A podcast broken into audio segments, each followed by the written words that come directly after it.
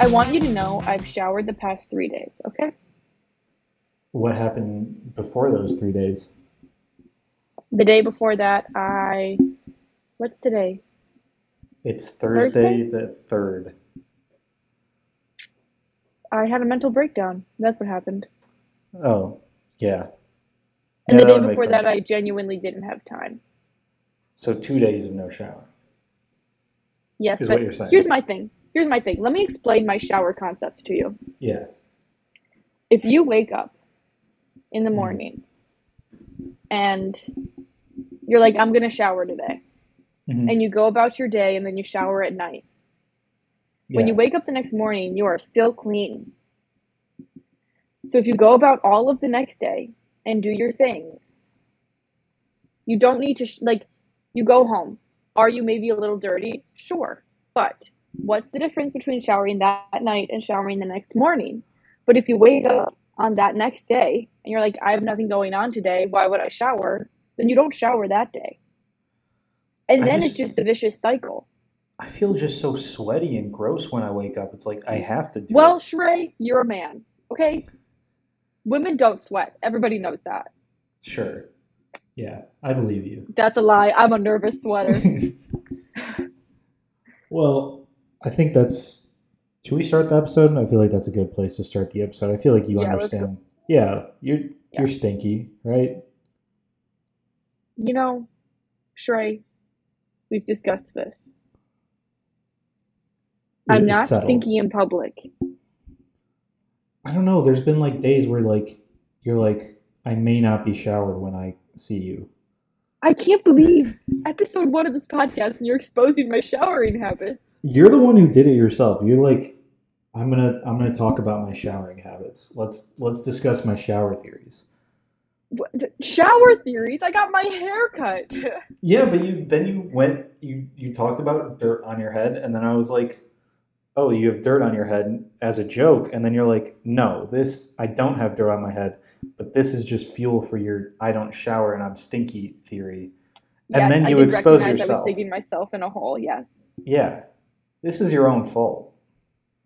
You know, it's not my fault. It's the water of Kalamazoo's fault. My water pressure sucks, okay? Mm-hmm. And the water is really hard. My hair and my complexion and my skin are used to the nice Lake Michigan water. And sure. Fun fact, but not really fun, the water here does not come from Lake Michigan. It comes from an undisclosed source. Got it.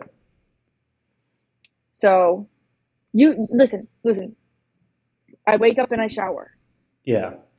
I go about my day. I'm still clean because I showered in the morning. Yeah. I wake up on day 2. Yeah. If I have nothing going on, why am I going to shower? If I think going on the next day, I'm just going to shower tomorrow. I don't feel gross. I didn't do anything all day. You do. You laid in your bed where, your whole day of filth is on your body, and then you're getting back into the bed, and you're rolling around in it, and then you're waking up. Listen, Shrey, I don't know what you're doing. I don't know what you're doing in your bed, but my bed is nice and clean. Okay? I think you roll around in your bed with all your stinky fumes, and it's just getting everywhere. No. I also have a thing about I can't... Unless my bed is made, mm-hmm. You cannot sit on my unmade bed in your outdoor clothes. Got it. Sorry, guys. Yeah. I don't have any rules. You know, my bed is kind of just my bed. I also don't make my bed. My theory is, what? I leave... I have the blanket. I also don't... So I don't have, a giant comforter. This is why you shower every day. Because your bed is filthy. Well, I don't have, a comforter because, those don't add any comfort or warmth for me, I just have a blanket, a nice blanket that I sleep in. Sometimes, too, if it's, super cold outside. And then, when I wake up in the morning, the blanket, I flip it open as I get out of bed, and I leave it flipped open. Of course. And then when I get back into bed later, it's just like I'm going straight back into where I was before. But then your bed is calling your name all day. And what's keeping you from crawling in? I'm not around my bed much. But also when I am, when I sit, when I'm at my apartment here, I'm not doing a lot of work at my desk because I don't have to. I just sit in my bed and I write. This is the first time I've sat at my desk in like 3 weeks. Yeah. I cleaned my desk earlier this semester so I could use it more, and I've used it like 3 times, which is more than I did last year, so. Good job. Yeah. It's pretty solid. Mm-hmm. Yeah. Anyways. My room, personally, is my safe space. Mm-hmm. It's where I listen to Taylor Swift. Okay. I mean, I guess that's as good a place as any to, you know, introduce our first ever episode of our new podcast, Raccoon Academy. What's your name? Oh, sorry. Hi, I'm Christina. Have we met? Maybe. We don't have any pictures together, so I wouldn't know. I wouldn't have any memory of it. My name is Shrey, and we're your hosts. Christina, you want to give us a bit of a lowdown on what this podcast is going to be like going forward? I love when you put me on the spot like this, Shrey. Yeah. It's my signature. You know, if you haven't listened to my other podcast, RIP Double Stuff Cinema, I like to put guests on the spot to give us a breakdown of the plot of the movie we're discussing. I've graduated from a guest to a co-host, and you're still putting me on the spot. Exactly. Anyways, like we said, I'm Christina, that's Shrey, this is Raccoon Academy. We're 2 friends. I sometimes question that, but we're 2 friends that have a lot of things that we like giving opinions on that we really are not qualified to give opinions on. I'd say that's fair. And sometimes those opinions are very deep and passionate, and Shrey has a tendency to not agree with me. He has a tendency to be wrong. I wouldn't say wrong, more so just different. And I feel like we agree a lot on some stuff. Maybe it's the stuff that... We'll see. I feel like it's stuff that you care more than me about is where we start to like really drift. Cause, you know, it's funny because I really don't even know what your opinion is on today's topic. I think you do, but let's get into it. Why don't we, you know... Yes. Yeah. Well, why don't you... What are we talking about today, Christina? Today we are talking about my idol and dear friend, Taylor Swift. Recently, as you may know, she had an album come out. It hasn't been the biggest album of the year or like ever or anything. It's called Midnights. Are you familiar? A little bit. You know, I've only listened like 4 times, 5 times maybe. I know that last time I... Nothing. Absolutely nothing. Last time I did the math, I'd hit 30 times. 30. And it's it's been out for a little under 2 weeks. It's been 2 weeks? That it has. Never mind. Yes, it has. So really when you break it down like that, it isn't obsessive, but I listened to it like 16 times in the first 48 hours. Yeah. When did you calculate that it was 30? So like last time I talked to you, it was 22. Okay. Maybe it's more than 30. We'll assume like 35 safely, I feel like. Yes. I listen to it every day. Still. It's the only thing I'm listening to. And then usually, like, for example, I was in the car the other day for 3 hours. What happens when you hit the end of the album? You just go right back to the beginning. Mm-hmm. So that's how the number gets so excessive.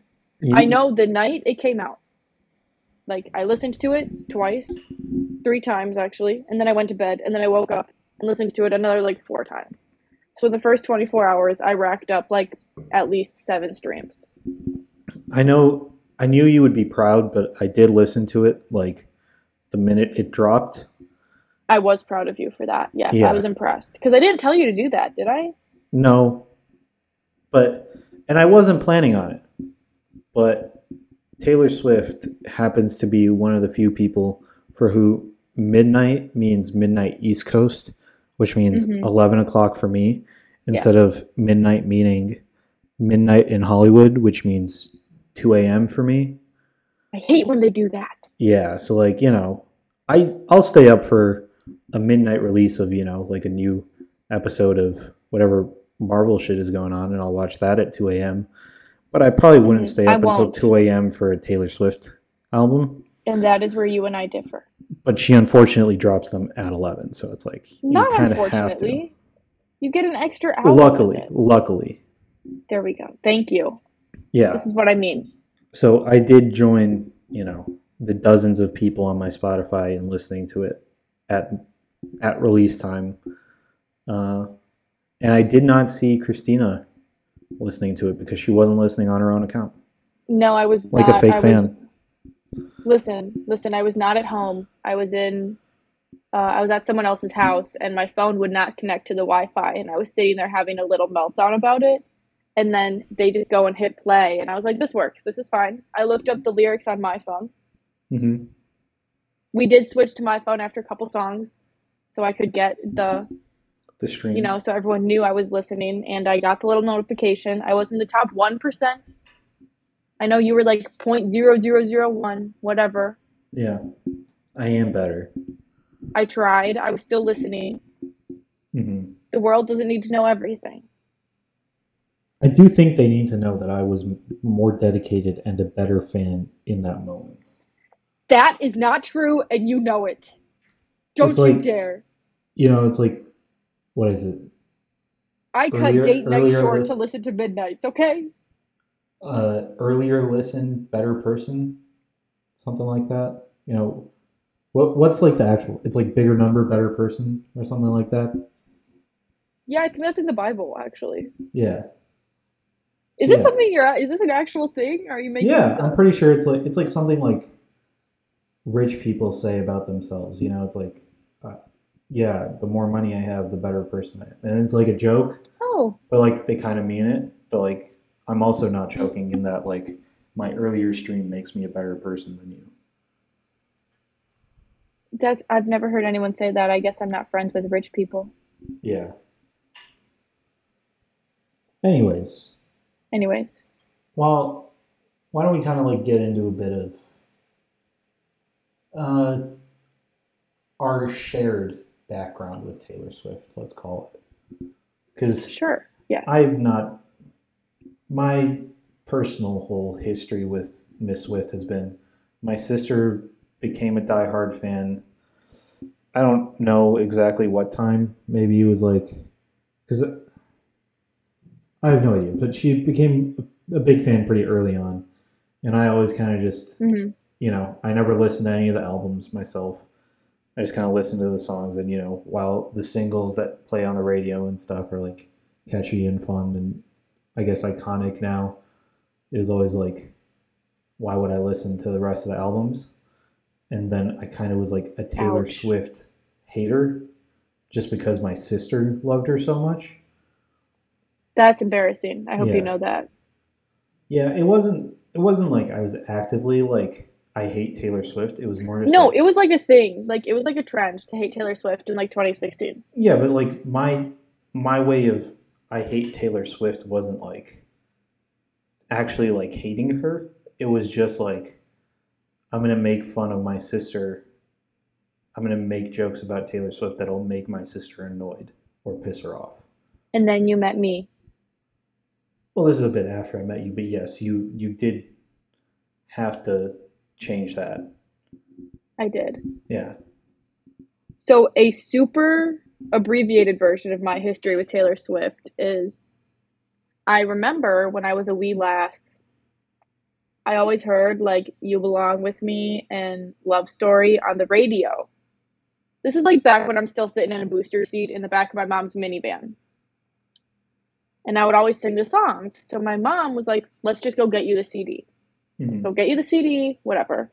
And Target always has like that book and electronic deal going where it's like buy one, get one half off or whatever. Buy two, get one half off. Come on. Okay, I'm sorry. This was like 15 years ago. You said they always have it going on. They still have it going on. Okay, maybe the sale changed. All I know is I went into Target looking for the Fearless CD, and I walked out with her debut CD and the Fearless CD. Gotcha. Okay, and I remember I was so excited. I like how I said this was the abbreviated version. Mm-hmm. I was so excited that we picked my sister up from basketball practice, and I put them like on her seat so she would see them, so she would, you know, relish in the joy with me, and she did not care. Interesting. Anyways, fast forward. Obviously, I still love Taylor Swift. I loved her then. I love her now. I've seen her live twice. The night Folklore came out, I didn't sleep. I listened to it on repeat until my mother woke up and said goodbye on her way to work. Nice. And then you went to sleep, or you kept listening? You know, I'm not sure. I think I do. I will admit, I think I fell asleep at some point. Interesting. Mm-hmm. I never doubted Taylor Swift's greatness. Like I said, it was a trend to hate her, and I still proudly wore her merch. And did people shit on me for it? Yes. But now, they're all texting me, asking me to go see her live with them. So. Yeah. So the Folklore era is actually where, like, I would say my own, you know, journey with Taylor Swift began. Because I didn't listen when it came out that night, you know. I listened a few weeks later, and nothing really stood out. I was like, I don't care about this. That, you saying that was just a dagger through my heart. I want you to know. What are the singles off of Folklore? Because I knew Cardigan.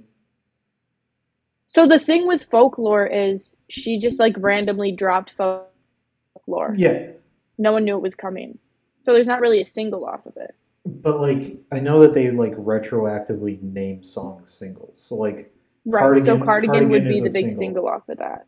I don't know if Betty is considered a single or if it's just a fan favorite, because she performed Betty at the Country Music Awards. Let's see. Let's check what Wikipedia says about what the singles are. Because I feel like there has to be more than just that. Okay, Cardigan, Exile, and Betty. They named Exile a single. You know what? Exile I do remember listening to, and I did like that one on the first listen, and I was like, that's it. That's the only one I like. Mm-hmm. Nothing else hit. Really? Nothing? Yeah. But then I explained the trilogy to you. Yeah, why don't you get into it a little bit? Yeah, I think I texted you. I was like, I listened, and I don't really care. Maybe is what I said. That Folklore is my favorite Taylor Swift album. It is my favorite now. Favorite. Oh, good. Yeah. So what I explained to Shrey long, long time ago, and when I say a long time ago, I mean like 2 years ago. There are three songs on Folklore. It's Cardigan, August, and Betty, and it's the same story from three different perspectives. So Cardigan is from Betty's point of view. Mm-hmm. Betty is this girl who fell in love, whatever. Who knows? Fell in love with this guy named James. Don't ask me why we know his name is James. It's just what the fandom has named him. Aren't all three? Okay. Aren't they like officially named, and they're named after like Blake Lively's kids? Well, Betty. I know in the song Betty, she mentions Inez, which is one of Blake Lively's kids, for sure. Yeah, and so is Betty. Is James also one of Blake Lively's kids? That's your realm. That's not my realm.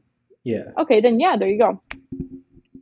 Well, that's weird to think that they're siblings and this is a love story.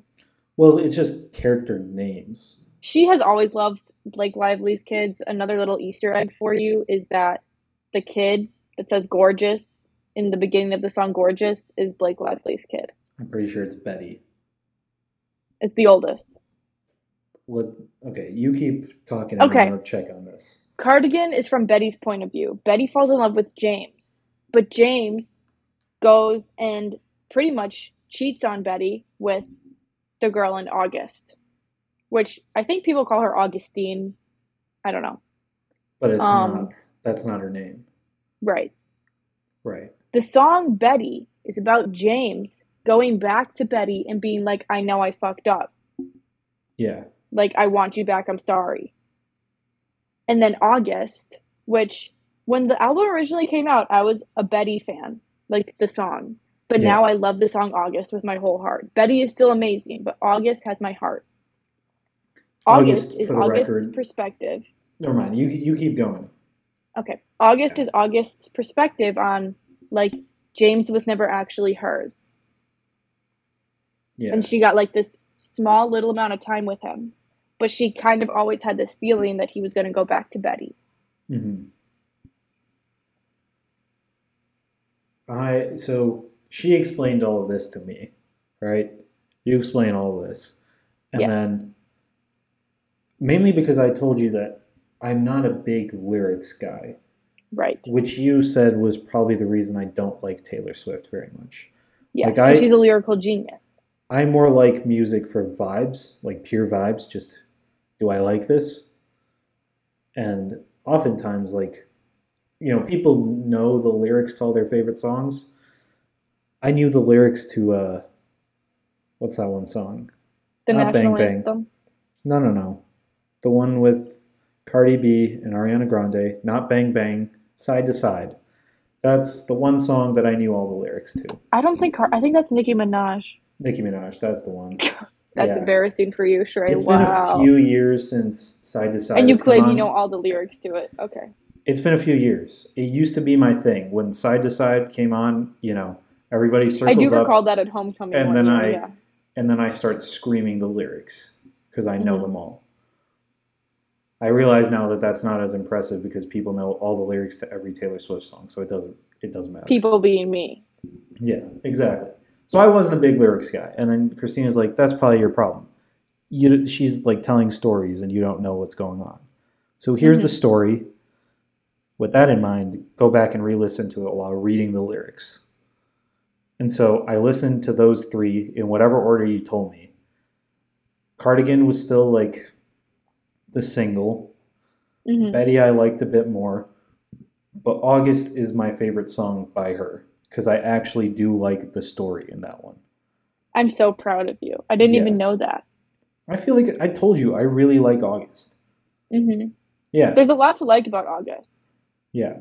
Like, I will say I think like a lot of other songs that I like of hers, Folklore is different from the rest of her albums where it's like it's about telling stories. Right? Like, yes, she tells stories in all of her lyrics, but like folk, like most of poppy. Her right, and most of her songs are from personal experience, while Folklore is just like random shit she thought of in quarantine. Exactly. And I found that much more interesting.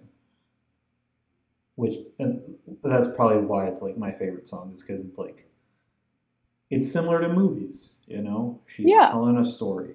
Movies is my thing, so Yes. And then I listened to it. I liked a few more songs. I think I liked The Last Great American Dynasty. And then you like the line about dyeing the dog lime green. No. There was like You did tell me that at one point. Maybe I did. But I had like a theory about who it was about or something. The Last Great American Dynasty is about the people who originally owned her house in Rhode Island. I knew you said that, but I had like a specific theory about like some old dead rich people that it would be. Oh, but now I don't remember it. But I do remember liking. Oh, The Last Great American Dynasty just makes me think of the Kennedys. Which is funny because. Don't tell me the Kennedys. She dated a Kennedy. She did. Yes. Which one? Connor. Okay. I don't know if he has any significance. No. I just know about John F. Kennedy, his younger brother, who also got killed, and then their cousin or uncle or nephew, whichever one it was, who was going to become the Democratic nominee for president, like in the 80s or something, or 70s. And then he drove his car off a bridge with, like, a young woman in it and killed her. Mm-hmm. And it torpedoed his career. For reference, I want to say the Kennedy she dated, JFK, is his uncle. Okay. Does that make sense? That would make him really old, wouldn't it? Maybe JFK is from the 60s? Maybe? We're really showing how much we don't know here. I'm off. When is JFK from? When did JFK die? He was the 35th president. He was like He's from the 60s. Okay, yeah. So, no, that makes sense. I was right. Yeah, I was right. JFK is Connor Kennedy's uncle, but he never met him. Okay. It's JFK's younger brother's son, dated Taylor Swift. Okay. Mm-hmm. All right. Anyways. After Folklore. Yeah. Evermore came out, which I know you listened to the night it came out. Yeah. And I didn't like it. And I still don't think there are many songs that I like. A lot of people make the argument that Folklore is a good album and Evermore has good songs. I don't, because I don't like any songs on Evermore. Like, you don't like Nobody, No Crime? No, I think it's like a fun You don't song. Like Champagne Problems? No. Cowboy Like Me? No, see, like, my thing with Taylor Swift is, like, even if I don't like the song overall, I think every song has a bit that I really like it just scratches a part of my brain that I just like. Period. Okay. Doesn't happen with anything in Evermore. Like, I can't remember any of it at all. And I've listened to it a couple of times, which I, like, I'm also not, like, a person that usually will listen to an album all the way through. Mm-hmm. But I've done it for most Taylor Swift albums, and Evermore has nothing that's connected with me.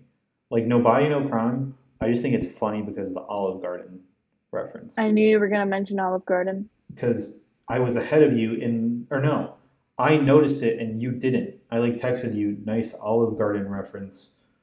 And you're like, what? I completely missed that. I was coloring a Mickey Mouse stress relief page at the time. So it was working a little too well. Yeah.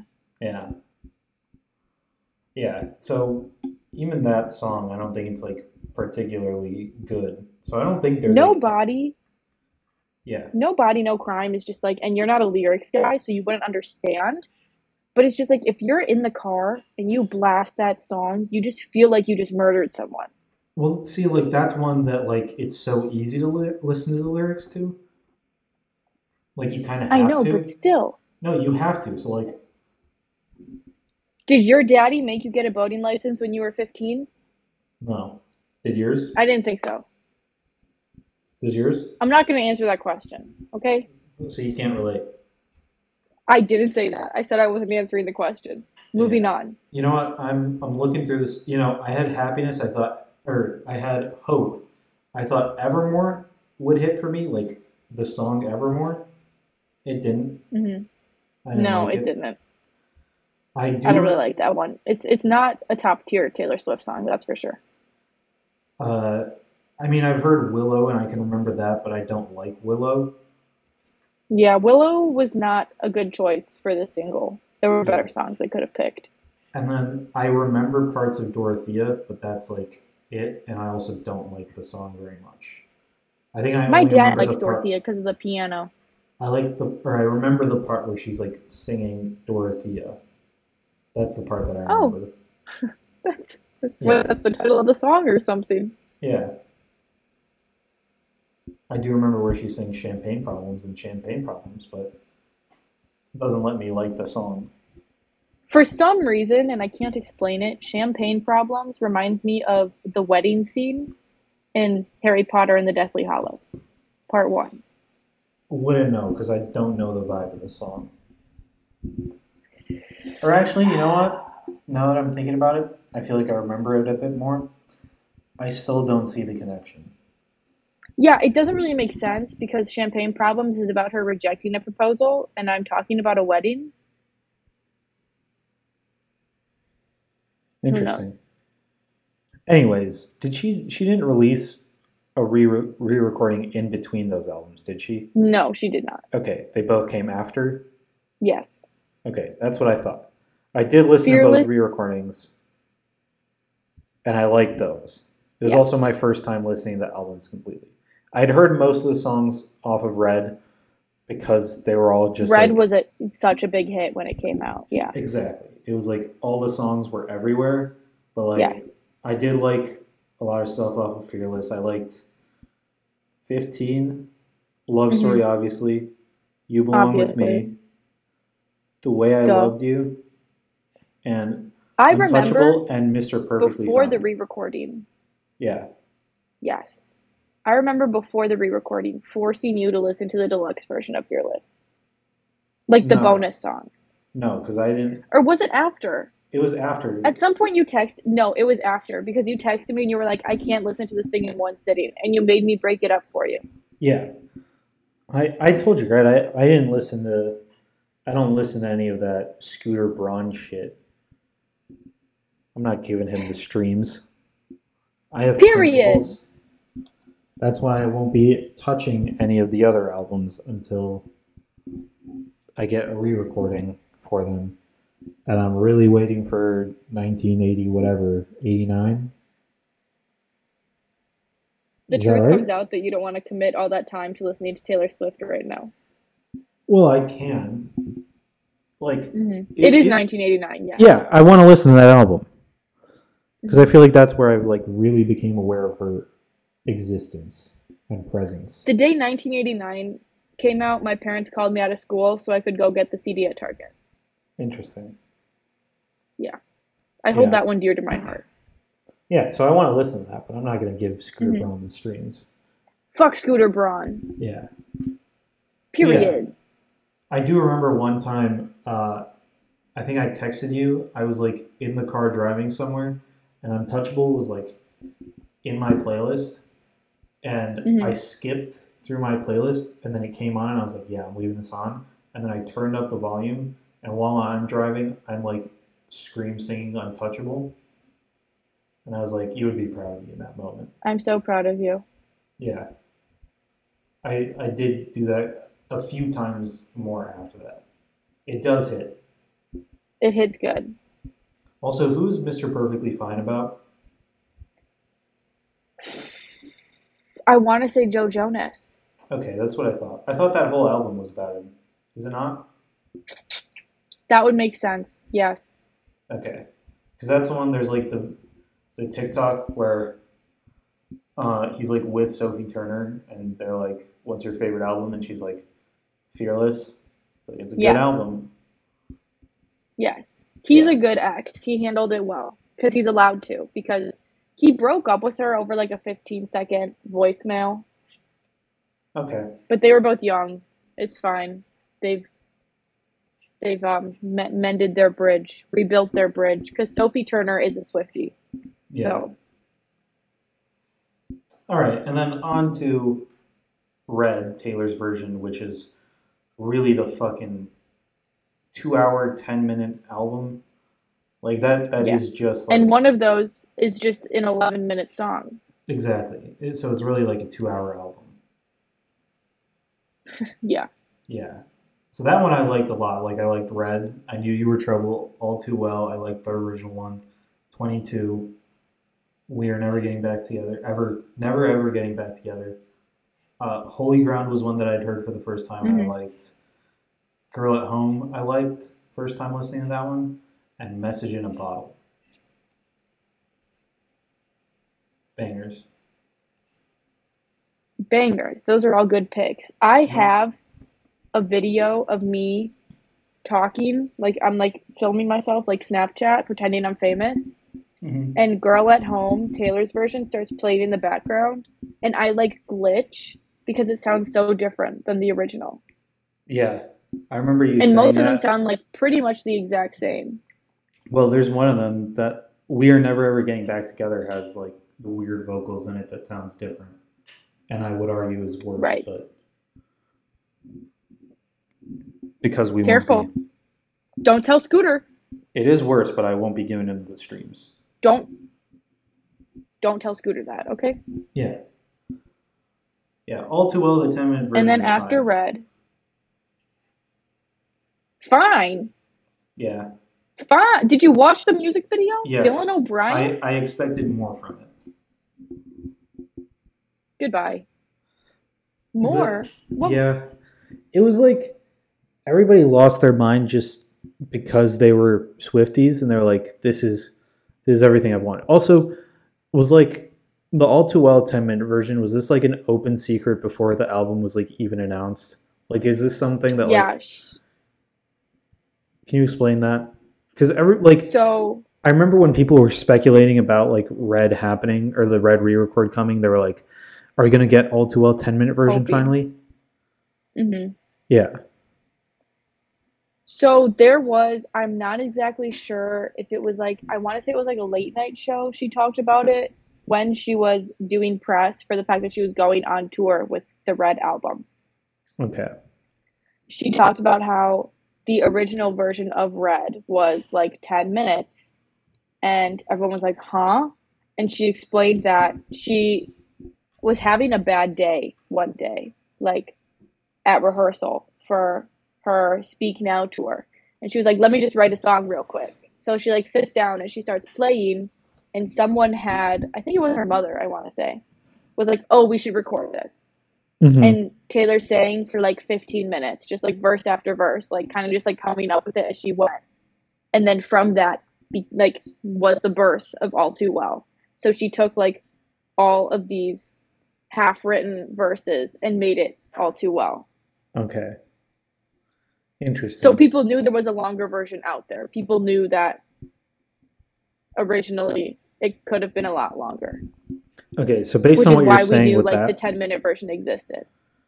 Based on what you're saying with that, I now am fully convinced that she did not fully write the 10-minute version back then. Like, it's been written recently. Oh, I don't think that either. I think most of the From the Vault songs she had to rewrite a little. Really? Well, so yeah, I just think she's probably... Are you telling me that, like, all the From the Vault songs are just, like, never heard before? Yeah. It's really? Songs that she wrote and scrapped for the album. Like, Message in a Bottle has like never been heard? Yeah. That's such a good song. Why would you not put that? I also thought Mr. Perfectly Fine was like known and existed. Because it didn't fit the vibe. Okay. Of the album. I feel like it does. She's an eras girly. Like she tells a story with every album. Okay. We gotta talk about Midnights because I don't see the vision. Back then, she didn't always necessarily have total control over what songs did and didn't make it either. Yeah. Makes sense. Anyways, it's time for, you know, the meat. The main event. Of this episode. Yeah. I hope you're all comfortable and sitting, get some water, get a snack. We're going to talk about Midnights. I'm scared. You're scared. Yeah, because I don't like this album that much. I like it more than I did the first couple of times. But I do think, like I said, probably my least favorite of the ones that I've fully listened to other than Lover. I knew you were going to say that. Lover's a stinker. You know, mentioning Lover is a good place to start this conversation because the last time that Taylor Swift released a brand new album with all songs we'd never heard before and promoted it was Lover. Mm-hmm. And the big single off of Lover was Me, which was pretty much a flop. Like, people shit on that song. That is a disgusting song. It's like an offense. Example A right here. It's offensive. And, please, can you like admit that it's bad? Like, it's really bad. It is not offensive. It's just not the greatest song on the album. Can you admit that it's bad? If you don't have to say offensive. Song it's bad. Single on Lover, people it's would bad. Love that album. Anyways, everyone thought Me was bad. So part of the reason people theorized there was not a single from Midnights was because she was scared it was going to be Lover all over again. Like, just because you don't like the single doesn't mean you won't like the album. Yeah. Okay. So there was no single for Midnights. Except the clear single on Midnights is like the one that everyone loves. Antihero. Yeah. Right. Midnights comes out. No one has any idea what it's going to sound like because there wasn't a single. So my personal thing was it wasn't 100%. I didn't know what to expect, but this was way poppier than I expected it to be. Yeah. See, so my thing was like... Still a really good album. It's like 1989 and Reputation had a child, and it's Midnights. I viewed It's 1989 Lover and Reputation. Let's be honest. There is Lover in there. Yeah, okay. Yeah. I viewed well, yeah, she's been dating the same guy for 6 years, of course. Yeah, it's bad. I viewed it's not bad. She needs new inspo. I saw a tweet. Are you shitting on stable relationships right now? No, but I'm shitting on her. Are you hoping Taylor Swift goes through a gut-wrenching heartbreak so you get a good album? Yes, because I saw a tweet and it's like, you know, how are there like 2 albums worth of songs about Joe Alwyn? The man is not that good of a muse. Let's be honest. And I agree. I unfortunately agree. I've never seen a Joe Alwyn movie. I have. He's in one of my favorite movies. It's not because of him. It's because of Emma Stone, isn't it? Yeah. And both of the other actresses. Olivia Colman, one of my favorite performances of all time in that movie. But we're getting off topic. I viewed Folklore and Evermore as kind of like evolutions of, you know, who she was as an artist. Like, mm-hmm. As much as I didn't like Evermore, I thought it was like an interesting step as part of who she was as a singer-songwriter. Mm-hmm. And I feel like Midnights was just a huge, huge step back. Like, see, I think, and I saw this on TikTok too, if you're a baby Swiftie, Shrey, I'm giving you the baby Swiftie stamp. Okay. You don't understand fully that every album is its own. And that's even harder to explain when Folklore and Evermore are sister albums. Like, every album is different for Taylor Swift. Yeah. That's why her next tour is called the Eras Tour, because every album is a different era. Yeah, I get that. Like, it's very distinct. Like, the sound changes, the color scheme changes, her hair changes. Like, everything changes. I've seen some big theories that like this was supposed to be released like after Lover, pretty soon after Lover, but then like, oh yeah, she definitely has had this planned since forever and then didn't release it because of COVID. Yeah, like, and it definitely gives, like, that's what I'm saying, like, this is just Lover, but like with a bit of hints of other stuff in there, you know. I think Midnights is, if you think about the fact that she was going to release this 2 or 3 years ago, it's Reputation. She was like super emo. Yeah. And then she did a 360 and wrote Lover and was like rainbows and butterflies. And this is like that happy medium. Yeah, it was supposed to be that. But I felt like it more should have been like, I want, like, the promo for the album is bad. I have seen other people say that, yes. Yeah, it's bad. Like, her whole stance on, like, what the album is just not what it is. This is not what you're listening to at midnight. This is not what, what you're feeling at important midnights in your life. Right? Like, that's the concept. I was waiting for a song that was, like, screaming, crying, throwing up, I hate my life at midnight. I wanted it to be moodier, you know? Like, I'm so fucked up. I'm so alone. I hate everything. I wanted that song, you know? Also, I know. Here's something I was waiting for. I know she already has a song called New Year's Day on Reputation. Yeah. But if you're writing a song about midnights, how do you not address New Year's? Mm-hmm. It's, and I feel like, yeah, I don't know. It was, I wanted more out of it, and it was just, it felt empty, kind of. Like, don't say that. My heart is very full after listening to this 30 times, okay? I've seen, like, criticism that's like, you know, if another artist released this, it would be like a pretty good album. Mm-hmm. And I agree with that. I think it's because of what I've come to expect from her and her, it's like, I expected more. I agree. I fully agree, because Taylor Swift is like one of the biggest stars right now. Like, you cannot deny that, whether or not you like Taylor Swift or her music or her person. Well, I would argue she is the biggest. She is the biggest. Thank you. I feel like I can't say it because I'm a Swiftie and I'm biased. Yeah. And people will be like, you're just saying that because you love her. It's statistically she's the moment. It's statistically proven with the Billboard. She breaks her records all the time. Yeah. Yes. Thank you.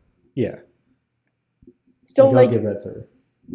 If a random like up and coming indie artist wrote this, people would be like, "Holy moly, what the fuck!" But because it's Taylor Swift and everyone expects her to like climb a new mountain every time she releases an album, and you can't. Like, when majority of the world is waiting for you to drop an album, you can't please everyone. Sure, but I also just expected it to be more interesting generally. Like, it didn't even have to like be better than Folklore. It just needed to be better than what it was. Mm-hmm. So then, like, considering you aren't a huge fan of the album, what are your favorite songs on the album? Okay. So, like everyone, I liked... Let's kind of go through what my experience was listening to it, because I've listened to it 5 times now, right? Okay. First time I listened to it, I liked Antihero, like everyone else did. Mm-hmm. Mm-hmm. And then I liked Mastermind, and that was it. And then, you know, she announced the 3 a.m. edition at 3 a.m. when I was asleep. I stayed up for that, for the record. Yeah. And then the next day, you know, I listened to the 3 a.m. edition as my second listen. And I stayed the same. I did not like anything new. And then I listened a third time, and I liked, I think, Lavender Haze. And then 4th time it stayed the same. And then the 5th time, because I just like heard them a bunch everywhere, I liked Question and Karma. And I liked Karma. I liked Mastermind less. Mm-hmm. And I also do not like anything from the 3 a.m. edition. It's interesting you say that, because I know a lot of people who have said the 3 a.m. edition songs are their favorite. Yeah, I haven't liked a single one off of there. You need to listen to them again. That's your homework tonight. None of them really connect with me at all. I'm sorry to say it. You need to reconnect with them when we're done. We'll see. Yes. Possiblemente.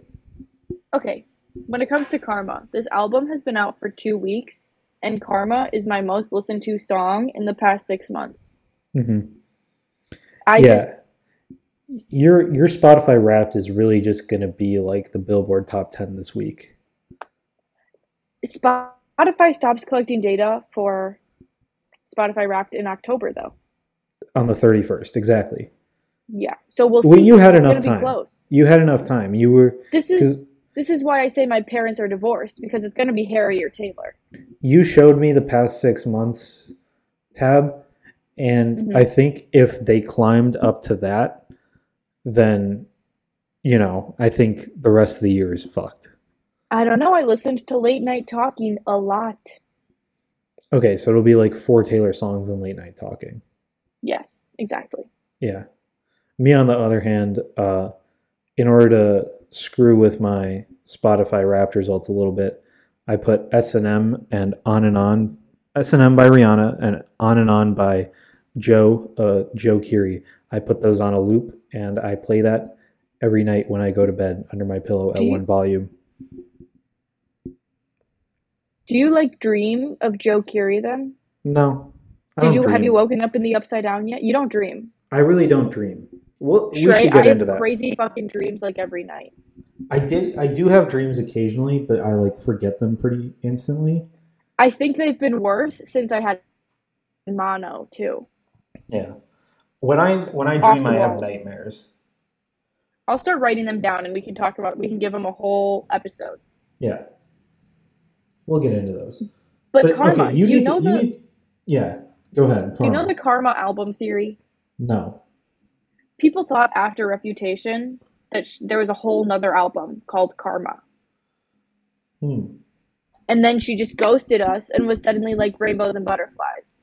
So we think there's a theory out there. She went on tour. After the tour. Listen, honey, after the tour. Okay. Like, she was starting to change the vibe, and then she ghosted us, and then Lover happened. So people think there was an album called Karma that got lost in the abyss. How many lost Taylor Swift albums do you think there are? A lot. Like, give me an estimate number. What? Do you have names? 5. Do you have names of songs? Karma, Woodvale. People think Lover has a sister album. Yeah, I thought this. I thought it was good. I thought Lover was supposed to be like Daylights, and this is Midnights. Right. Originally, Lover was called Daylight, so we think that she wrote Daylight and an album that was never released at the same time, and then changed to Daylight to Lover because she decided to scrap the other album. I thought Midnights was that album, like Daylights and Midnights. I don't know if I agree with that theory. I know that's a theory, but I don't know if I agree with that. Okay, so we have what are they? Karma. Lover's sister album. Yeah. And there is a lot of strong evidence that supports that there was supposed to be a third album with the Folklore Evermore situation. Yeah. Called Woodvale. I've seen that. I also wouldn't be surprised if when she wrote Speak Now, she wrote enough songs to make 2 albums. Okay. So people also for a while after Red came out thought she was going to come out with an album called, like, I don't know what color they picked, but like blue. Yeah. Yeah, I could see that. I want to say people thought it was going to be lavender.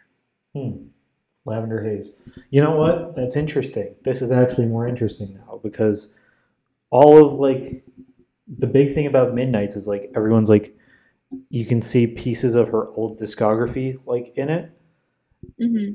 And so Midnights really is just a hodgepodge of everything ever. Like scrap stuff and... Which would make sense that this tour is the Eras tour then, too. Yeah, because you can throw a Midnight song basically in between, like, any old song. You know, you do an old song, you do a Midnight song to change... That's, like, similar to change the vibe over to, like, a different album song. Exactly. For cohesiveness, of course. And also the intro of Question is literally samples out of the woods. Yeah. I don't know what Into the Woods is, which one that's from. Out of the Woods is a song off of 1989 that's definitely about Harry Styles. Okay. The last tour she did was Reputation, right? Yes. Was that the one where it was like there was a different huge guest at every show? Or was it similar to like this tour? That was 1989. Okay. 1989 that was a guest at every show. Okay. Because I remember when my sister saw her for the Reputation tour, she saw Camila Cabello open for her, I think. So her openers for 1989 were Camila Cabello and Charlie XCX. Did I say 1989? I meant Reputation. Her openers for 1989 was Shawn Mendes. Shawn Mendes gay? No. He's a crocodile. That's a story for another day. He's a crocodile. Oh. Yes. Another interesting thing on the Midnights has like references to all the other albums in it is Maroon is literally just like Red grown up. Okay. Like I feel like I saw a theory that I actually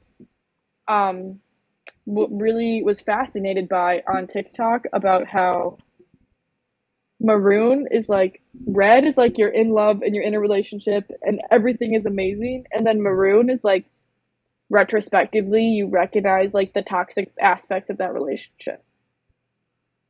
Interesting. So like, or like the parts maybe not necessarily toxic but the parts that were bad, so that's why it's Maroon. Like it's tainted by like the Red gets tainted by like you thinking about it and thinking about all the things that went wrong. Okay, I can see that. Mm-hmm. That one again. I saw it on TikTok. I didn't think of that on my own. Interesting. Okay, can you explain to me, you know, what the cohesiveness, the story of this album is? Because that's what I'm missing. It's 13 sleepless nights. Okay, so there's nothing, none. I mean, that's what it is. It's just like things that came to her in the middle of the night. I do agree. Right. I do agree some of these songs change the vibe a little. Like Sweet Nothing, I love that song with my whole heart. I cry like almost every time I listen to it. She wrote it with her boyfriend. Mm-hmm. It's an amazing song. But it doesn't really fit the album. Yeah. Where does this land in your Taylor Swift album ranking? Bottom half? You are such a ranking guy, and I knew it was going to come to this, and I didn't even prepare for it because I didn't want to. But you're going to have to. I'm putting it on the spot. I don't have like a definitive ranking in my head. Well, Folklore is one, right? Folklore is one. Fearless used to be one, so Fearless is probably two. Okay. Is Fearless the yellow one, the gold one, right? Yes. Yeah. Okay. I do After feel that, like, it's just an abyss. I feel like you've said that this is lower. Like, you still love it. Like, obviously you do, but like, it's lower. It's definitely never going to be my favorite. Like, I go through phases where I love Reputation. I go through phases where all I listen to is 1989. When I'm in the right mood, like springtime, I'm a Lover girly. I love Lover when I'm in the mood, when the vibe is right. Shrey, stop shaking your head. You asked for my ranking. I'm trying to explain. I like some of the songs from Lover. I'll be clear. Like, I like some. Like, I really love Paper Rings. Getaway Cars on Reputation. Never mind. Cruel Summer. I like Cruel Summer. Those two. Those are the two. Yeah. But, yeah. You know, yeah, I don't know. Another thing for me was like, this was going to be my first new Taylor Swift album where I cared about it. Yeah, it was your first release as a baby Swiftie. It was the first one where I cared about it. Because like Evermore also released, and I was like, no, I don't care. I think you maybe told, like, I think we talked about Folklore after Evermore came out. Because it was like, what, just like 2 months or something? That's a really good question. I'm not sure what that timeline was. Like between the two albums releasing. I have no, let me look. Because I have no, I'm like the worst person. Folklore came out July 24th of 2020. Oh, and then the other one was like November, I thought. December. And yeah. Okay, so maybe I didn't listen to Folklore until like 7 months later. Okay, that's embarrassing for you. I can't believe you admitted that. Well, I listened to it like early on, and then I didn't. You didn't get me into it until December of 2020. Naturally. Possibly. Maybe. Maybe I'm mixing things up. Whatever it was, I was not excited for Evermore. This was the first album where I was like, you know, I've kind of listened to Taylor Swift now to the point where she was my top artist of 2021 on Spotify Wrapped. Yes. Obviously, she was mine too. Yeah. But that, I remember you put it on your Instagram and you tagged me, and I was so proud of you.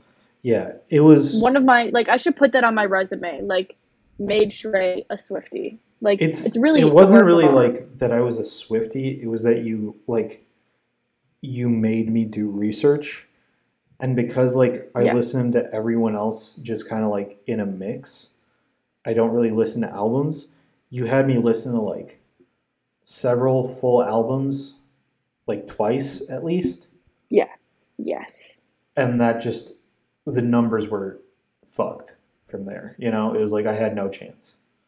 The other thing with Taylor Swift is there's so many songs. You could listen to like one, you could listen to every Taylor Swift song once and she might still be your top artist. Exactly. Because all of my top five songs last year were all Olivia Rodrigo. But Taylor Swift was still my top artist. Yeah. That was a funny thing about my Wrapped last year was my number one was Taylor and my number two was Kanye because I was doing prep for I think Donda 2 or Donda 1, whichever one was coming out. Which never happened, right? No, it did. It came out on his stem player. Like it exists, just no one listens to it because no one wants a stem player. But got it. I was listening for Donda. I like went back and I listened to like a lot of his older albums because I basically only listened to a few of them and I didn't really have an opinion. So I did research. I know Gold Digger and that's about it. In the same year, you know? That's embarrassing. Like I think you're the reason the pandemic happened. I was doing this because of the pandemic. Then you're the reason I got Motto. I don't know. I'm the reason Kanye is an anti-Semite. Yes. You're the reason Yeezy is no more. Yeah. So you should be happy. Maybe I am. Yeah. Here, while we're talking about Kanye West. Yeah. There is a song on the album mm-hmm. called Vigilante Shit. Yeah. Can you say that again? Say it again? Why? Just say it again. Vigilante Shit? Again, please, again. I'm scared. Say it again. Why? Just please say it again. Well, vigilante shit? Okay. You're all right. I heard you saying vigilante shit, and I was like, oh. Christina, please don't tell me that you can't read vigilante. Vigilante. Yeah. I did hear someone pronounce asphalt ashfalt the other day. Yeah. It gets dark out here. Thankfully, mm-hmm. you're in the clear. You're all right. I'm sorry. Vigilante shit. Cool. People think it's either about Kim Kardashian and Kanye West getting divorced, or Taylor Swift is the one who showed Scooter Braun's wife that he was cheating on her. I feel like it's more likely the Scooter Braun thing because that's the only one I've heard. I agree. Yeah. I feel like... I do love at the beginning. You know, like, my TikTok, you've corrupted my TikTok as well. We were talking about this. Of course. It's just like half of it's Taylor Swift stuff. But I feel like, you know, there's layers to being in Taylor Swift conspiracy TikTok, and you're like, mm-hmm. you're deep, so you'll see all the conspiracies. And, you know, the more legitimate they become, the more they get filtered down to me. The more mainstream and legitimate possibility is where they'll end up on my feed. And that's I've seen the Scooter Braun one. I feel like the Kanye one is too outlandish, and that's why I haven't seen it. Well, I think for the Kanye one to be true, it means Kim Kardashian and Taylor Swift are now friends, and there's no way in hell that's right. I also don't think that the reason that Kanye and Kim broke up was because of pictures. No, it's because Kanye West is crazy. Exactly. I think there are different issues there. Yeah. So, yeah. But vigilante shit. It's a good song. I like it. But the beginning is a little cringe, I'm not going to lie. There's a line about... I think a big part of that song is cringe. Like, I thought I would like it when I saw the track list, and then I listened to it, and I'm like, this is... Why don't you like it? Because it's corny. Okay, here's my thing. A lot of people are making fun of the cat eyeliner thing, because it's a very millennial thing to do. It's a very millennial thing to say. But guess what? She's 32. She is the most, like, boomer millennial. Right. And here's my thing. It is cringe, but I still love her for it. And I feel like you can't make fun of her for acting her age while also praising her for speaking up for women who feel like they need to stay young to, like, keep Hollywood's attention. Does that make sense? Yeah. But I also think, like, it's fine to say it's funny that Taylor Swift is, like, a boomer millennial. No, I understand that, but I feel like she gets, like, a lot of shit for that. Maybe undeserved. Maybe deserved sometimes. Like this kind of goes with that sexy baby line in Antihero, too. That one's a bad line. No, it is bad, and every time I hear the song, my toes curl up. Like, I have to brace for impact. It almost ruins the entire song. Like, it's a good song, and then she throws that line in there, and it, you know, like... You know that she's not a 30 Rock fan, and that's, like, what everyone assumed the reference was. I didn't think it was that either, and then I saw that, and I was like, oh, okay, maybe I guess. Yeah, I have no idea. Like, the explanations, even if you explain it, it's a bad line. It is a bad line, and honestly, I don't know if I can explain it to a point that justifies it, but I would say it's same with, like, the women need to stay young forever thing is, like, Hollywood does this thing with women where they make them stay young forever. Or yeah. Like, they don't like you the second you show you're aging, yeah. But at the same time, they sexualize the shit out of you. Yeah. No matter how true it is, it's a bad mm-hmm. line. Right. Two things can be true. Hollywood yes. can be ageist and sexist, and also Taylor Swift can write the most god-awful line I've heard in a song this year. I just think... Trying to find, like, a reason for the line makes it, makes me feel a little better. I don't know. It makes you feel better about it? I just think, why would she think to write that even with this reasoning? Mm-hmm. You know? Mm-hmm. It's like when you're stretching that far to write this line, maybe it's not a line that belongs there. Yeah, I just don't. I like, how many people listened to this album before it came out, especially if it's been years and she never fixed that line. Yeah, it's a weird choice. I don't think anyone's ever gonna understand that line. No. Another song on this album we haven't talked about that I absolutely adore is Midnight Rain. I like it.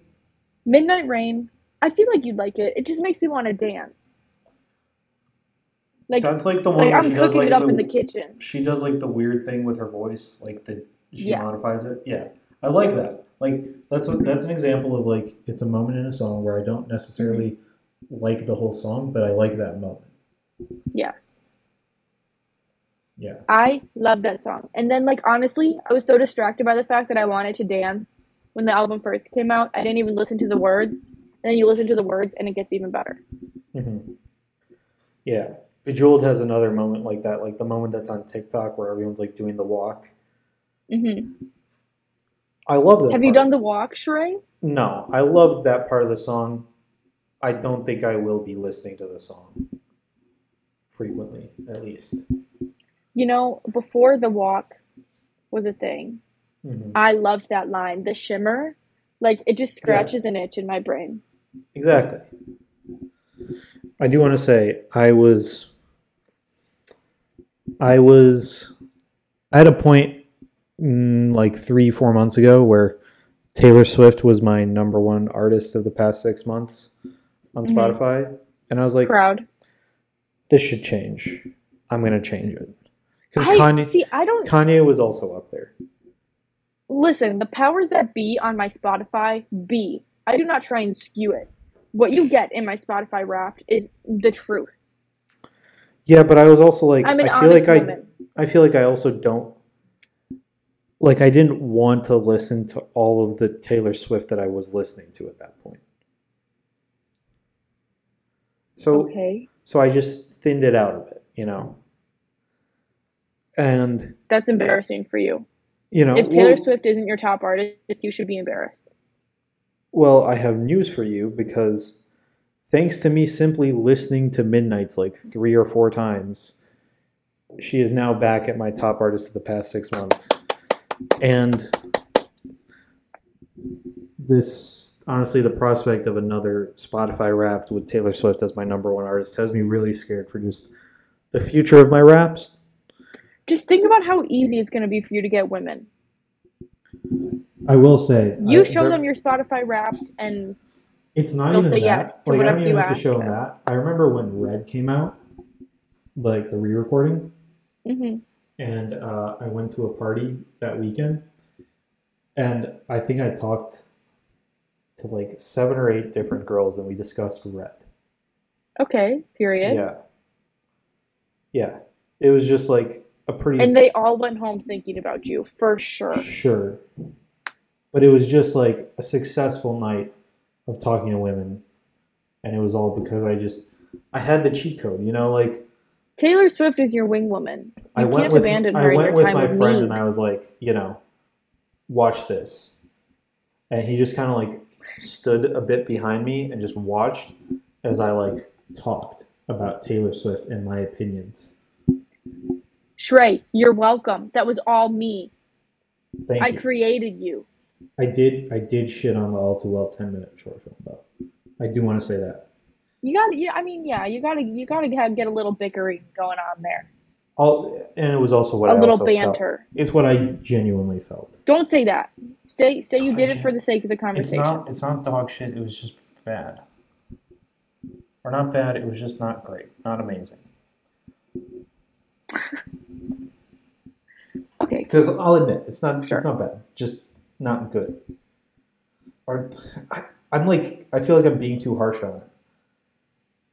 All Too Well? The music video. Okay. I also think I would never listen to the 10 like what on the few occasions that I listen to like the Taylor Swift playlist that I have, when mm-hmm. the 10-minute version is in there, I always skip it. You know what I do when I'm on a road trip? mm-hmm. and I see that I'm going to reach my destination in 10 minutes. You put that on. I do. So cringe. It's the only way to finish a car ride. I prefer to, like, skip to something hype. Like... Well, I prefer to be depressed. Like S&M. S&M is a good song. I am happy. That will be my number one song. And it is true because I do just constantly put it on and listen to it. Just because. Mm-hmm. Yeah. You want to talk a bit about your theories, your reactions to the... Did you know, like, the tour is going to be Eras, like... I didn't. Okay. And I told you this, I'd been living in fear because for the sake of my time management skills and my mental health, a couple weeks ago I turned off my Twitter and Instagram notifications. And I was so scared I was going to miss the tour announcement. And I was going to wake up and she would have announced it. And all the tickets were going to be gone. And I was going to die. Mm-hmm.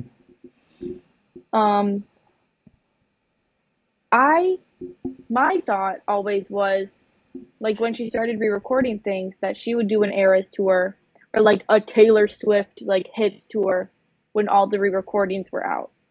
Mm-hmm. And then she announces this.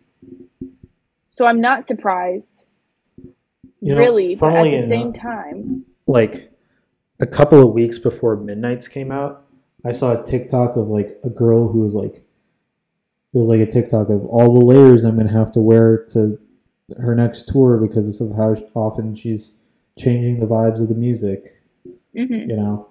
And basically, like, saying that it was going to be an Eras tour, but, like, they thought it was going to be, like, Lover, Folklore, Evermore, Red, and Fearless, and Midnights. Right. But it's like there's actually 4 more songs on there. Or 4 more albums, yes. Not songs. Yes. I think it's 5 more albums. No, it's 4, you're right. Come on, Christina. The thing is, because I'm so excited for the tour, I have a Pinterest board of outfit ideas. Like, I went back and started watching the Reputation Stadium Tour Netflix movie. Yeah. I'm so excited. Like, where are you planning to go? I thought, when or where? Both. Pre-sale, I put in the 2 Chicago dates and the Cincinnati date. The reason I picked Cincinnati is because one of her openers in Cincinnati is Gracie Abrams. And I would give my very swollen liver to see Gracie Abrams live again. Mm-hmm. We'll see what happens. I think my sister might have put in a date in California. If we get that, then we're going to California. Mm-hmm. I know I had a friend who also filled it out. And she put in, like, a Missouri date. Yeah. Also, like, I go to school in Michigan. I might see it in Detroit. I don't know. Yeah. I threw out my seeds, and I hope something grows. For my parents, or for my family, you know, like, my sister being the fan she is, the priority is to get her to a show, one of them. The mm-hmm. problem is, you know, the Chicago shows, which is where we're from, they are while she is still in school. So, and she mm-hmm. goes to school in California, so she is not coming back here, like, right at the end of her semester for the Taylor Swift shows. So she's not doing that. I would. You're you. Minneapolis, which is where I go to school, the shows are after she gets out. So the plan is possibly here, the Cincinnati show, or, like, Santa Clara, way later. I was going to ask, how close is she to there? She is, you know, I can't really tell you where she is. She's San Luis Obispo. Okay. I don't know where that is in California. That's there's okay, I don't know where that is some either. Things, but, yeah. But the plan is, like, you know, come to Minneapolis for the show. So my parents are like, do you mm-hmm. want to see Taylor Swift? You know, like, duh. I was like, yeah, I'm going to go on my own. Yeah, definitely. Haha.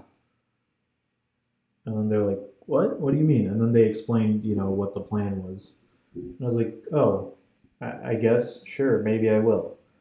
And then they told me. Did you sign up for the pre-sale? They told me to register because all three of them are registered. Good. And then I thought about doing it. And then I was like, this is her Eras tour. She has 10 albums that she is going to be touring. This is going to be like a 6-hour show. No way. I don't think I could do it. I don't think I could do it. Like, it's going to be like 4 hours. You didn't sign up for the pre-sale? No. You're lying. I haven't. Can you please?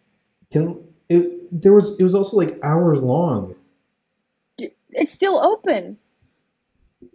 Does it not take long now? No, sure. Do it right now. Maybe I will. We'll see. Oh my gosh. How long do you think the show is going to be? Shrey, I'll do it for me. Give me your email. How long? Not long enough. Like, I pulled up the site and I like got in the line. You're telling me? No. You're telling me? You said, "Hey, let's make a podcast." You were the one who told me the first episode should be about Taylor Swift. And now you're telling me you didn't even sign up for Taylor Swift, your podcast's first episode's topics, pre-sale? I'm telling you what happened. I went to the website. I clicked to get in line. I don't care what happened. I clicked to get in line. I don't care. I clicked to get in line, and then I realized, oh my God, this concert is going to be 4 hours of just her stuff. I'm not going to make it. I don't think I can handle that. I think you can. Put on your big boy pants. The openers you're gonna regret this. I don't care about. If you don't go, you're gonna regret it. I don't care about the openers at any of the places that they've registered. You don't care about Girl in Red. No. You don't care about Phoebe Bridgers. Phoebe Bridgers is not opening for any of her that we're signed up for. Who's opening for her in Minnesota? Like the dude, I think. Whatever the G was. Owen? Maybe. Let's see. This is embarrassing. You should be embarrassed. You don't care about her openers. You're not an ally. It's Owen. Owen actually was one of her backup dancers on her 1989 tour. Cool. You know, if I was going to see her and Phoebe Bridgers was opening, yeah, I could do that. The East Rutherford, I'm sending you the link to register right now. Oh, look, I'm already at the front of the line. Look, the East Rutherford, New Jersey show, I feel like is my ideal one, you know? Phoebe Bridgers, and then, like, you tried getting me to listen to more Gracie Abrams. I haven't done it much, but I feel like I would enjoy her music. I'm already at the front of the line. Oh, look, sign in with Ticketmaster to get your pre-sale registration started. Okay, if you can figure out my email, then you can sign me up. Because you have my probably phone number. I hate Taylor Swift, but I lie about it at gmail.com. You have to sign me up if you want me to be signed up. This is embarrassing. I'm just saying, you have to sign me up if you want me to. Me going on this... I'll just sign up with your phone number. Does it even matter if I'm signed up? Yes. Not everybody who signs up. So here's the thing. An unlimited amount of people can sign up for the pre-sale, and not everybody who signs up for the pre-sale is guaranteed a code. You'll be emailed in a couple weeks if you got a code. What if 4 people from your group sign up and none of them get it? You just don't get to go? Then you have to wait till a fucking bot will sell you tickets, yeah. I feel like that's horrible. It's a massacre. I think... As much as you know what, I got a code with Harry Styles, so we'll see what happens. As bad as the whole system of first come first served is, as bad as that is, I feel like some of you, the system of some of you waited up early, you waited in line to be the first person to get this code or to get in this pre-sale thing, and there's a very real chance that you don't get a code. I feel like that's a much worse thing. Oh, it's fucked, yeah. Yeah. The argument Ticketmaster makes is that this keeps the tickets from getting in the hands of, like, bots and people who just want to sell them again. I feel like it makes it even easier. But that really doesn't work. The bots, you sign up for, like, a billion bots. The bots have emails that they're using, yeah. Yeah. Like... I didn't get a code for Olivia Rodrigo. I had to spend more money than I'll admit I spent on that ticket to see her. How much did you spend? Tell me. I got a ticket. I got a code for Harry Styles, and I spent like $250 on those tickets, and they were good seats. Okay, and the last time I saw Harry Styles, I spent like almost twice as much for nosebleeds because they were secondhand. So it monetarily wise, the system works if you get a code. What was the Harry Styles? So Harry Styles was $250 with a code, $500 without a code, basically. It was like $420 without a code. Yeah. Okay. What was Olivia Rodrigo without a code? I won't tell you that. I think you told me and I've forgotten now. Okay, here's the thing. Also, the first time I saw Harry Styles was in Milwaukee, and the second time was in Chicago. So you also need to consider the demand of the place that I'm going to see the artist. Yeah, I feel like $420 for a resale in Chicago is pretty cheap. Yeah, exactly. I saw Olivia Rodrigo at the Rave in Milwaukee. You are not familiar. The Rave is like... Olivia Rodrigo did small venues. The Rave is like a super famous small venue. Mm-hmm. I think it fits, I'd have to Google it, like a couple thousand people. General admission. Yeah. I spent like $400 on that ticket. You did not tell me that. I thought it was around $200. No. Because I think I remember being impressed. I was like, wow, you got those tickets for that cheap. Maybe you just lied to me then. But part of the reason. I think you did. Part of the reason. Excuse me. How much were the tickets with a code? Okay. 3,500 people standing room only fit in the Rave. Yeah. I don't know how much tickets were without a code. Okay. Less than that, that's for sure. Part of the reason I was willing to drop that much money on Olivia Rodrigo was because I had nothing else going on for me in life. And her opener was Gracie Abrams, who I had recently hyperfixated on and knew like every word of every song. Mm-hmm. Imagine going... Gracie Abrams, let's give her a moment here. Gracie Abrams opening for Taylor Swift would be like if I was a songwriter and opened for Taylor Swift. Okay. Like, she is a huge fan. Would it be the same if Olivia Rodrigo... She's also J.J. Abrams' daughter. I'm aware of that. What's up? Wouldn't it be the same if, like, Olivia Rodrigo opened for Taylor Swift? Because she's also, like... I think no, because Olivia Rodrigo is already, like, a huge deal. Well, now she's become that, but, like, you know, if her first tour was opening for Taylor Swift...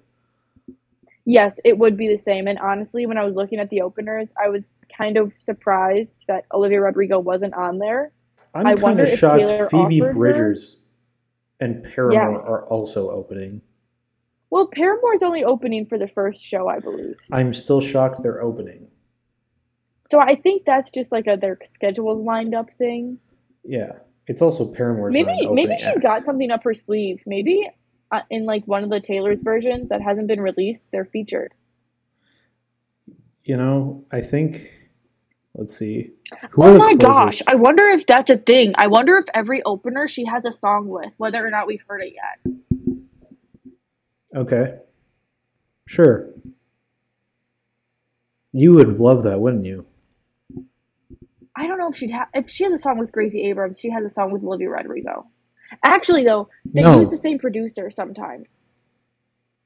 That would explain it. Because, what's his face? Aaron Dessner? Yes. Has recently been working with Olivia Rodrigo and worked with Taylor on Folklore and Evermore. I am so proud of you. Yeah. I'm smart. And he works with Girl in Red. Oh my gosh. I just came up with this theory right now. I thought, like, the whole thing, though, was that, like...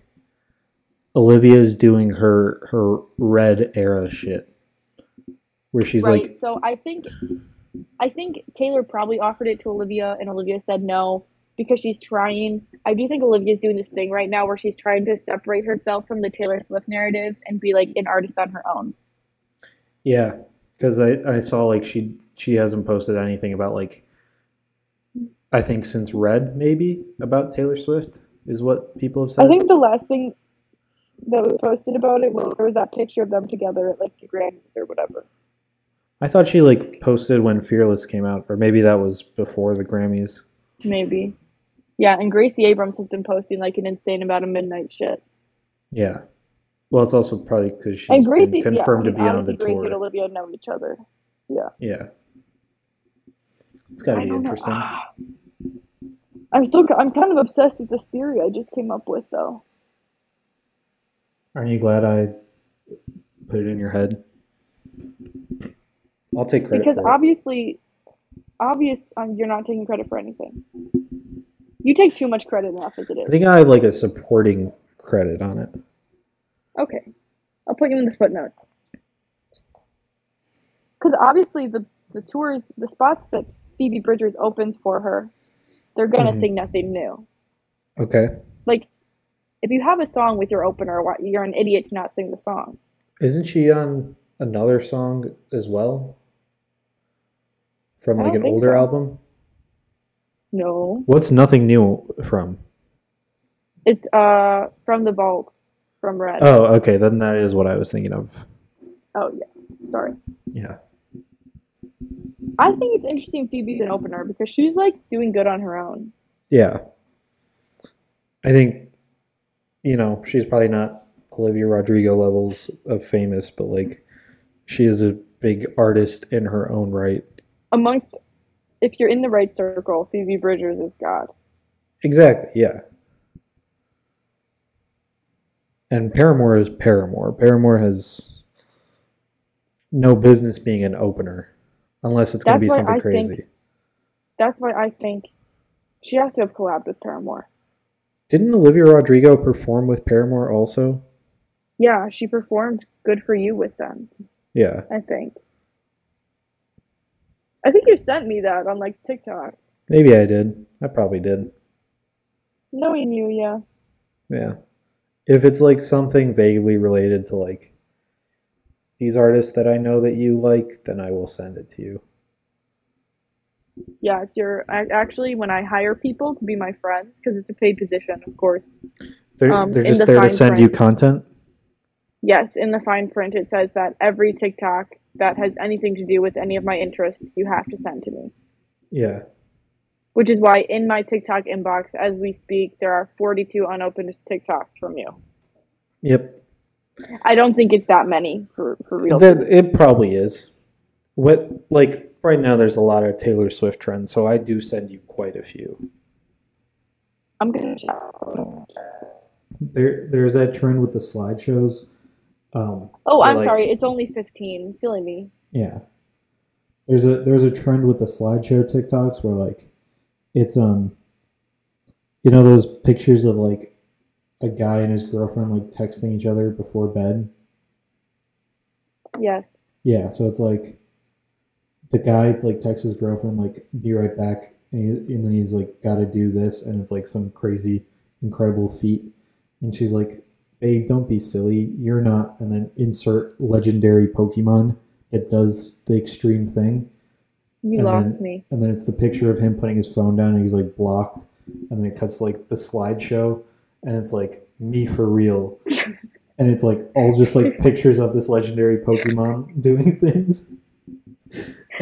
Dude, you locked me like 3 words into that. I'll send you a few. You'll understand what I'm on.